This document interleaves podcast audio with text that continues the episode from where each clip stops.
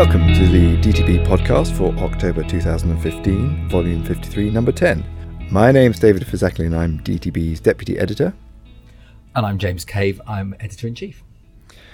Our editorial this month discusses possible changes to routine antenatal anti D prophylaxis.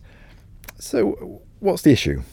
Currently, as it stands, because of our concerns about rhesus disease in the newborn, we routinely screen for and treat with anti D all women who are rhesus negative when pregnant. But that doesn't mean that all their offspring will be rhesus positive. Correct. Only 40% of babies of rhesus negative mums will be rhesus negative themselves. But at the moment, everybody gets. But everyone gets the anti D at the moment. So, what's changed and what's possibly going to happen in the future? So, the cunning thing here is since the mid 90s, they've discovered that they can actually detect non cellular fetal DNA in the mother's bloodstream from as early as 11 weeks. And that allows them to actually assess the rhesus status of the baby at that stage. And obviously, only then provide anti D to those mothers who have a rhesus positive baby when they're rhesus negative. So, a targeted approach where you do some form of assessment and then only give it if you get a result. That's Correct. And this has been the policy in Denmark since 2010, and Holland started doing this in 2011. And how far has it got here?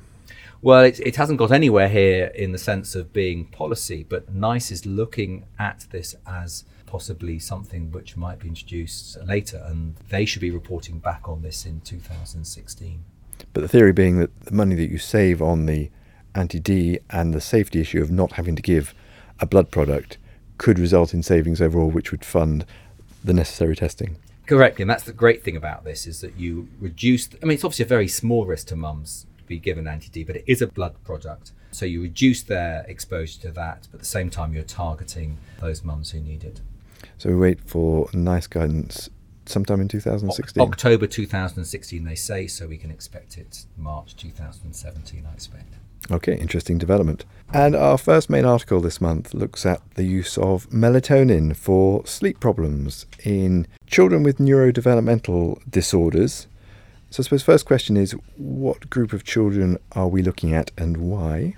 So, this is largely attention deficit hyperactivity disorder and autism. And both of these sets of children do have significant sleep disorders, ranging from a number of issues from the time it takes them to get to sleep, the number of times they wake at night, and also the total length of sleep that they might have over the course of a single night. And the sort of approaches or treatment options that we currently have. Well, obviously, sleep hygiene is still something which you know is really important. And what's interesting looking at these studies, the studies where they've used sleep hygiene as, as one of the arms of treatment, it does demonstrate actually to be quite effective. So you can see that if on an average set of sample one study, an average uh, length of time from onset of sleep was 90 minutes, which as any parent can imagine, 90 minutes of your child not going to sleep, you know, particularly if they've got autism or ADHD, must be quite hard. Good sleep hygiene will reduce that perhaps by 30 minutes or more. And what we've discovered from this study looking at melatonin is that you can then reduce it further by perhaps another 16, 20 minutes or so. So I suppose that begs the question why melatonin? Well, this is it, and it's felt that the issue with these neurodevelopmental disorders in children is that there's something about the circadian rhythm, something about their melatonin, which isn't functioning in the same way as it might in other children. So at the moment in the UK, we have a single licensed melatonin product, but that is only licensed for use in adults aged 55 and over for short term use in primary insomnia. So what we are looking at here is a completely either off label or unlicensed use. Yeah, so I mean, for many years before we even had this licensed product for adults over 55, there have been a number of uh, unlicensed preparations, considerable variability in cost and in bioavailability. And anyone who's looked after autistic children will know that this is a real minefield for GPs to know what to prescribe and how to prescribe, and the need to liaise with your consultant colleagues. And this has always been really paramount. But we now have this licensed product for adults. And of course, the question then is would this be a better product to use in an off label way in children uh, because at least you have a drug, if you like, that's gone through all the licensing issues that are required of it to become a product in the first place. So you can be fairly reassured about manufacturing quality because of precisely product license. So the evidence is that melatonin. Well, first question: Did we find much evidence? We, yes, there, there is certainly evidence to demonstrate that this has an impact on sleep, both time to get off to sleep and how long children sleep for over the course of the night. If you look at the numbers, very often we're talking about 20 minutes, an hour perhaps. It's you know, in the scale of things, it's not making a huge impact. And as I said earlier, I think what the evidence does show is that if you can get sleep hygiene in place as well, you're more, much more likely to get a bigger benefit than just using melatonin on its own. So lots to do about checking how the child is going off to bed, all the stimulants, television screens, and everything else that might be in- interrupting the, the chance of going to sleep. That's it. I think one of the other interesting things from the studies was that if you look at long term studies where they follow these children up and see who are still taking medication one, two, or three years later, and of course, to test whether melatonin is still being helpful, most guidelines suggest that you have a week off the treatment, usually in the summer, to see if the child still needs it. What's interesting is if you look at the numbers of children still taking melatonin to three years after, it's it's around the 60, 70% mark. So a number of children are coming off this medication with each year. But there are some practical issues which we pick up in the article about if you are going to prescribe it, making sure that it's done as part of a shared care process.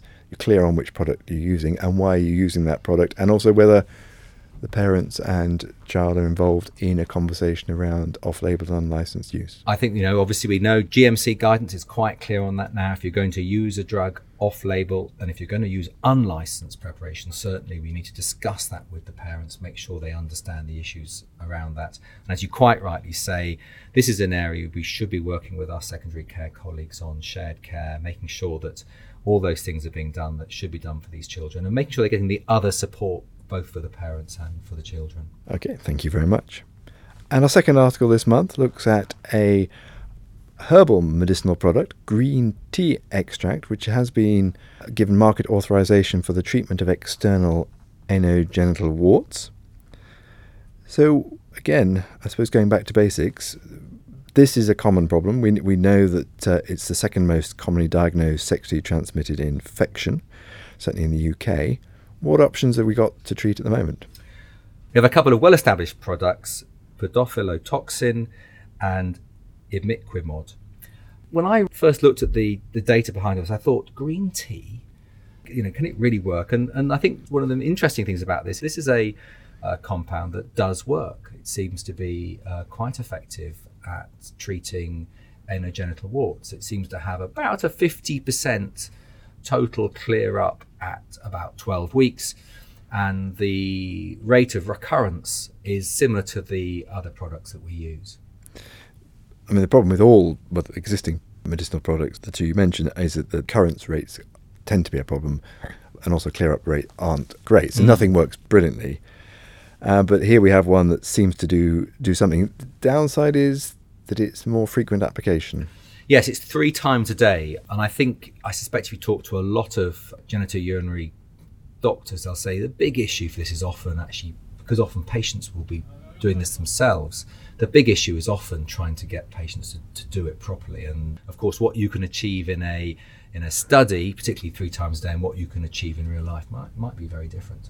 So, practical problem to, to take into account, any obvious harms that makes it different from the other products? Not that I'm aware, David. No, no. And I, I mean, obviously, these drugs all work by being considerable irritants, and you can expect about an 85% rate of erythema and uh, soreness, perhaps, in these patients. So they're not without the same sorts of problems as you see with imiquimod and podophyllotoxin. I think the difference is that there are some slightly quirky things with this. There's some concern over using it in patients with severe liver disease, and currently, or not enough evidence for us to be able to be able to use it in pregnancy, for example. But presumably that's due to lack of data as opposed to any.